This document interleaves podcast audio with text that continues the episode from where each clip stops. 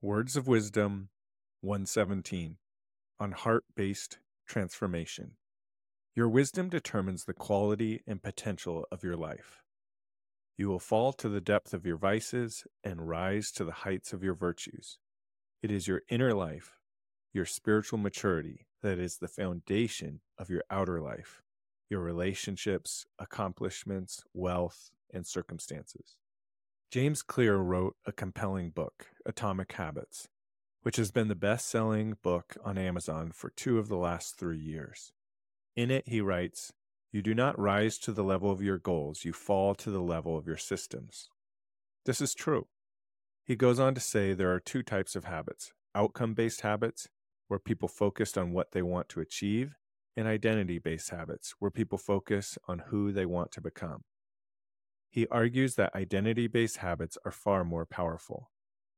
Quote, the ultimate form of intrinsic motivation is when a habit becomes part of your identity.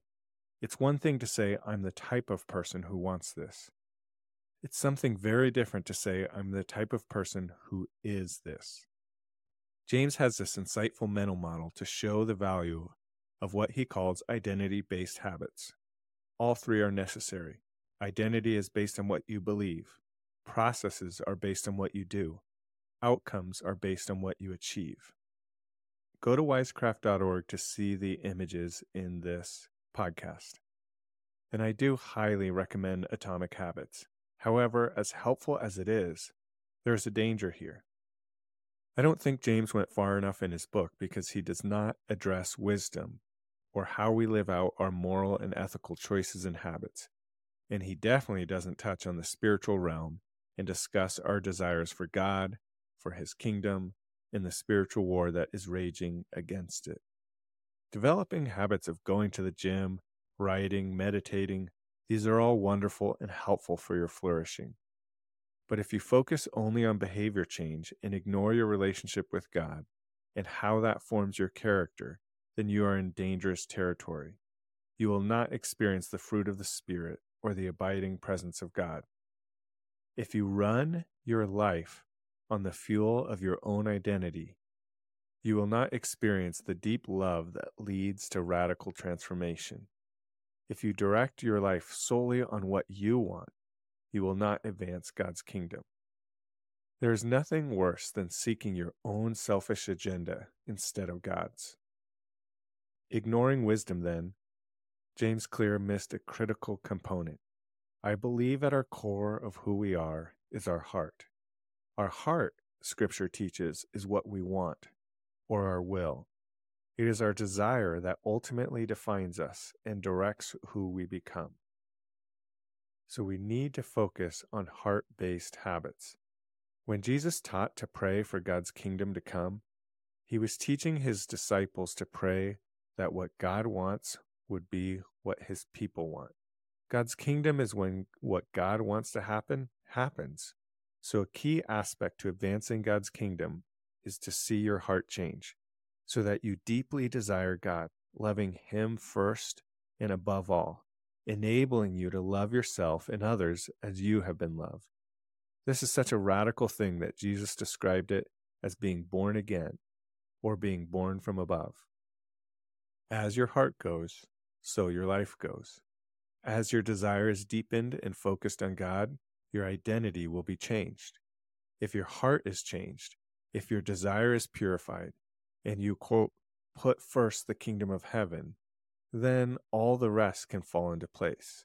Your identity becomes aligned with the Spirit that created and empowers all life. Your processes can improve and outcomes can be achieved. But if you don't address your heart, your growth will remain stunted. Scripture goes on to say that the human heart, without God's redemption, is desperately wicked. This isn't popular to say, but it's true. Not only is your heart stunted, but your twisted desires, if they are not transformed, will sabotage your efforts and lead to destruction. If your core spiritual strongholds or vices aren't transformed, you might change or stop a behavior, but your vices, your twisted desires, will still be influencing your heart and habits, and you will never experience deep flourishing. Sure, you might stop looking at pornography, for example, but you will still struggle with intimacy. You might grow to where you aren't compulsively doing a certain behavior, but ruled by selfishness, fear, resentment, and distorted thinking, you will never experience an abiding sense of peace. An unresolved conflict will plague you. Your specific wounded behavior patterns, habits, and addictions are important. It's necessary to address them specifically. And they do have unique consequences. But more important than your specific behavior patterns is addressing the system and the spiritual dynamics that influences your behaviors. This is no small task. The early recovery community wisely observed that addiction is, quote, cunning, baffling, powerful.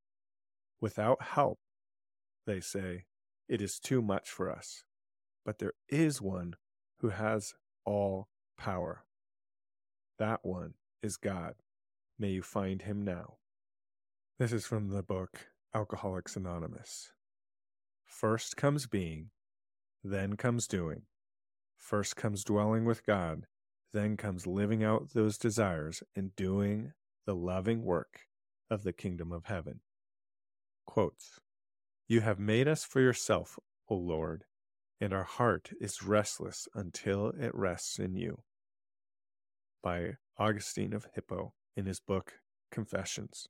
One thing I ask from the Lord, this only do I seek, that I may dwell in the house of the Lord all the days of my life, to gaze on the beauty of the Lord and to seek him in his temple. Psalms 27 4. Questions What do you seek? Are you fundamentally seeking to dwell in God's presence and pursue his kingdom? What are you seeking to grow and change? Are you seeking to grow and change fueled by your own power or relying on God? End note. Seek God today while he may be found. Open your heart to whatever God has for you in this moment. There is nothing more important. Desiring God and his will for your life is the best use of your will.